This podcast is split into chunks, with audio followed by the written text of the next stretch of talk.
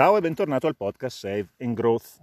Se oggi senti un po' di venticello di sottofondo mentre registro questo podcast o qualche rumore di, di, di taglio, di cose del genere, è perché mi trovo eh, nei pressi di una malga in montagna e sono qui a raccogliere delle erbe. Siamo in primavera e questa è una delle mie passioni, raccogliere le erbe spontanee della natura per mangiarne, mangiarle tendenzialmente, poi con alcune faccio tisane, cose di questo tipo.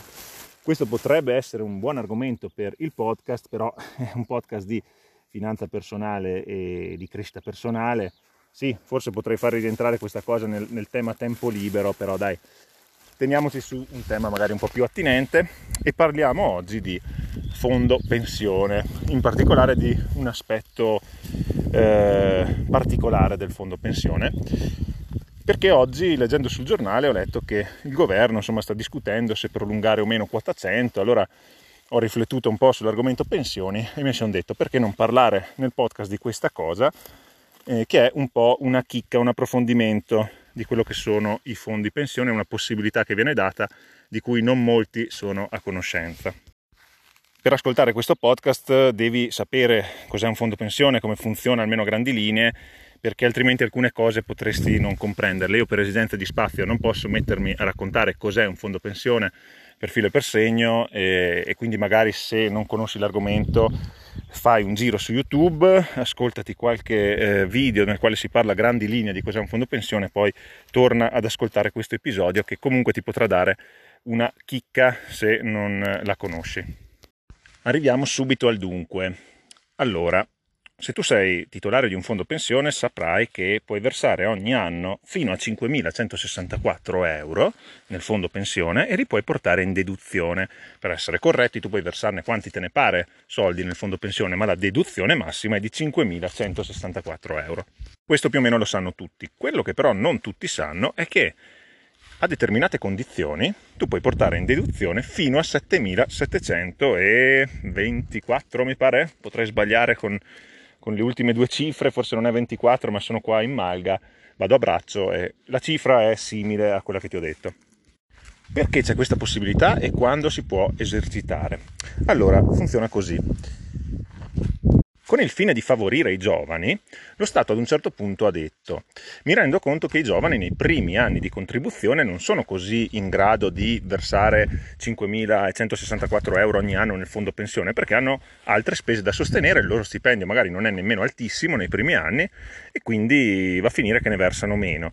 Allora io Stato ti do la possibilità, te che non sei stato in grado di versare 5.164 euro, di recuperare i contributi che non hai versato dal sesto al venticinquesimo anno di adesione al fondo pensione. Te lo dico con un, con un, esempio chiarificatore che è sempre meglio di tanta teoria. Se tu nei primi 5 anni di adesione al fondo pensione hai versato, ehm, mettiamo 15.000 euro complessivi, quindi 3.000 euro l'anno, avresti potuto in realtà versarne però 25.000 complessivi, no? 5 per 5, 5.000 per 5 quei 10.000 euro che non hai versato, lo Stato ti dice benissimo carissimo, eh, benissimo carissimo scusa, bene caro, te li lascio versare dal sesto al venticinquesimo anno di adesione al fondo pensione. Benissimo, io sono contento quando vengono date queste possibilità ai giovani, eh, ma anche ai meno giovani, perché comunque lo strumento del fondo pensione è uno strumento fondamentale dal mio punto di vista per l'integrazione della pensione pubblica, ma anche per la responsabilizzazione del cittadino nel, nel, nel proprio futuro, nel pensare alla propria, alla propria terza età. E quindi bene. Però è stato introdotto un criterio che eh, è giusto che debba essere introdotto, è necessario che venga introdotto per eh, poter usufruire di questa cosa. Si è detto per usufruire di questa cosa è necessario non aver versato un contributo pensionistico all'INPS o ad un'altra cassa prima del 1 gennaio 2007. Questo vuol dire che se tu hai cominciato a lavorare e hai versato un contributo, quindi non in nero regolarmente, hai versato un contributo prima del 1 gennaio 2007, mettiamo nel dicembre 2006, tu non puoi usufruire di questa agevolazione. Io sono contento che questa agevolazione esista e spero che tu ne possa usufruire. Detto questo, adesso vado un po' oltre e ti dico perché, eh, pur essendo contento, secondo me eh, le cose andavano fatte in maniera diversa e ti dico come io ho cercato di cambiarle e come magari insieme possiamo unire le forze per cercare di cambiare questa norma in senso più favorevole ai giovani. E ora mi spiego. Se il criterio è quello di aiutare i giovani, perché invece di dire non devi aver versato il primo eh, contributo prima del primo dicembre 2007, eh, gennaio 2007, non si è detto non devi aver compiuto, non lo so, 30 anni, 35 anni prima del primo dicembre 2007? Perché in questo modo andavi a, a favorire i giovani, quelli che secondo te, legislatore, sono i giovani, mettilo tu il criterio, sono fino a 25 anni giovani, fino a 30, fino a 35, non lo so, stabilito quello, sai che quella fascia veniva aiutata con questo, con questo provvedimento. Se tu metti il criterio di non aver versato un contributo prima del 1 gennaio 2007, tu potresti in linea teorica favorire anche persone che non sono giovani e che però non avevano mai lavorato prima. Quindi, boh, è stato scelto il criterio migliore come paletto? Io non credo. E appunto adesso ti spiego il perché e ti spiego come magari possiamo tentare di cambiare un attimo le cose. È evidente che questa cosa è stata introdotta per favorire i giovani meno abbienti, perché se tu versi 5.164 euro ogni anno vuol dire che hai la possibilità di farlo e lo Stato non ti lascia versare di più perché non ti lascia recuperare la differenza, non c'è differenza, 5.164 potevi versare, 5.164 hai versato, finita lì, quindi lo Stato vuole aiutare i meno abbienti. Perfetto. Immagina un giovane nato a cavallo tra gli anni 80 e gli anni 90, perché questa è, ehm, è la categoria di persone che viene colpita da questo provvedimento in senso negativo. Immaginiamo un ragazzo nato nell'85 perché così i conti vengono un po' più tondi. Allora, un ragazzo nato nell'85 ha cominciato eh, magari a lavorare a 25 anni, finita l'università nel 2010. E allora in quel caso benissimo lui rientra perché il suo primo contributo sarà nel 2010 e sarà successivo al primo gennaio 2007. Però ora prova a immaginare che quel ragazzo sia stato un po' bisognoso e quindi abbia cominciato a lavorare prima, durante l'università. Lui durante l'università ha 20 anni, va a Bologna all'università e per mantenersi gli studi fuori casa perché la famiglia non riesce magari a aiutarlo completamente o per permettersi eh, qualcosina in più o perché, boh, perché gli piace così, lui va a lavorare a portare le pizze la sera, oltre che studiare. E quindi il suo primo contributo lo avrà a 20 anni nel 2005, quindi antecedente al 2007. Adesso quindi questo ragazzo che nel 2005 portava le pizze si laurea nel 2010 e inizia a lavorare. Inizia a lavorare in azienda al caffè, si incontra con un altro ragazzo suo coetaneo che non ha avuto bisogno di portare le pizze o insomma non, non ha lavorato prima di laurearsi, un suo coetaneo dell'85 il cui primo contributo è quindi nel 2010 a 25 anni. Questi sono coetanei, la differenza è che uno non ha avuto bisogno di lavorare, l'altro ha avuto bisogno di lavorare, quindi il più bisognoso è quello che ha avuto bisogno di lavorare, il più bisognoso non potrà usufruire dell'agevolazione che lo Stato ha pensato per i più bisognosi, che avrà un contributo versato prima del primo gennaio del 2007. Ora è evidente che un, uh, un criterio va messo, no? cioè non è che poi cioè, tu devi dire da oggi si comincia a fare così e quindi devi mettere una data. Questo è normale, ci sarà sempre qualcuno che rimane fuori, qualcuno che sarà scontento, questo succede in tutte le cose. Però ripeto, se la razio legis è quella di agevolare la persona più bisognosa, il criterio magari migliore sarebbe quello non di dire quando hai cominciato a lavorare, perché uno che ha bisogno inizia prima a lavorare, il criterio sarebbe quello di dire agevoliamo chi eh, non ha ancora compiuto, non so, 30-35 anni a quell'età a quella data. Quindi ecco, abbiamo il nostro amico che porta le pizze la sera, si laurea nel 2010, il primo contributo perché andava a lavorare regolarmente non in nero l'ha versato nel 2005. Quando inizierà a lavorare eh, si troverà con un suo coetaneo alla macchinetta del caffè a chiacchierare parlando del fondo pensione e scopre che il suo coetaneo può versare 7.700 euro. Incuriosito va a verificare se lo può fare anche lui e non può perché perché il suo coetaneo non ha avuto bisogno di lavorare durante l'università e quindi il suo primo contributo l'ha versato eh, nel 2010.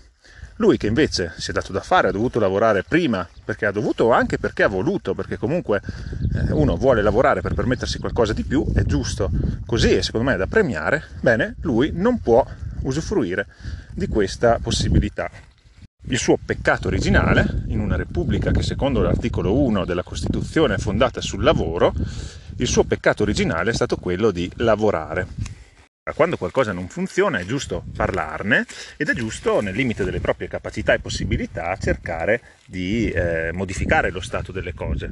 Ed io ho cercato di portare questo problema all'attenzione prima dell'opinione pubblica tramite eh, una, una, lettera al, al, ad alcuni quotidiani, sono stato pubblicato su alcuni quotidiani locali della mia zona, non sui quotidiani nazionali, e, e, poi ho fatto presente il tutto ad un senatore della Repubblica delle mie parti. Lasciamo stare il partito, non è importante quello, comunque è un rappresentante del, delle istituzioni, del popolo al Senato della Repubblica. Ho portato questo problema e lui mi ha detto che avrebbe fatto qualcosa. Infatti sono stato contattato poi nell'autunno, questa cosa l'ho detta penso in primavera, sono stato contattato nell'autunno per eh, l'introduzione di questa eh, modifica normativa in legge di bilancio, lui l'ha portata alla Commissione Finanze del Senato e poi mi ha informato del fatto che questo emendamento non è stato accettato, però comunque eh, io il mio un pochino l'ho fatto no? per cercare di cambiare questo ordine di cose. Lui mi disse eh, non è andata, ci riproviamo l'anno prossimo, dopodiché mh, mm, non ricordo bene cosa è successo, forse è caduto, è caduto, si è tornate elezioni, lui non è più stato rieletto e quindi eh, non ho altri contatti diciamo così altolocati e mi sono dovuto fermare per il momento lì. A dire il vero, ora che ci penso, avevo poi visto che l'argomento era tornato un attimo dei fondi pensione alla ribalta qualche, in qualche giornata estiva sul giornale, se ne era parlato per qualche giorno, ho detto prendiamo il momento buono, cogliamo l'attimo e ho scritto ad un sottosegretario di un altro partito, ma non è importante il partito, ripeto, che si occupava di queste cose, avevo fatto presente questo, questo tema, anche lui ha detto che se ne sarebbe interessato, dopodiché purtroppo anche lì eh, non è andata avanti. Quindi questo è un tema che mi è rimasto lì, è, una, è, un lavoro che ho fatto, comunque quello di fare una proposta di legge, di, di, scrivere qualche lettera ai giornali ed è un lavoro fatto che può essere ritirato fuori in qualsiasi momento, nel momento in cui si ripresentassero delle condizioni favorevoli.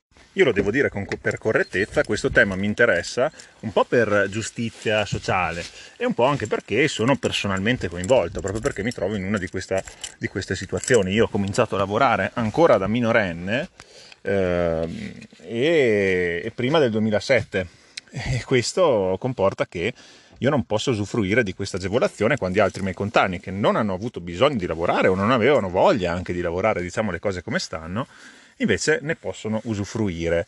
Eh, io credo che questo sia una, non sia il problema più grosso naturalmente eh, che, c'è, che, c'è, in Italia, si tratta di una stortura che interessa solo una certa fascia di persone, per carità, però se si ha la possibilità di poter fare qualcosa per poterla cambiare, eh, io credo che sia giusto poter provare a cambiarla.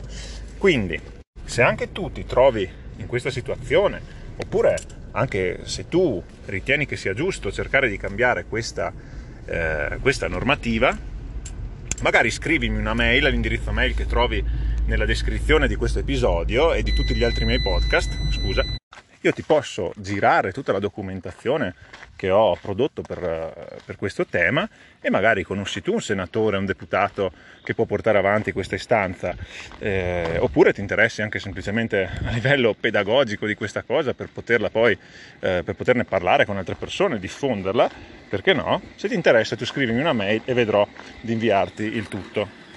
L'importante sarebbe quello di raggiungere questo obiettivo, di cambiare questa normativa. Poi se lo raggiungo io tramite i miei contatti o lo raggiungi tu tramite i tuoi, mm, ben meglio. Cioè, l'importante è raggiungere l'obiettivo, non è importante chi lo porta eh, a buon fine.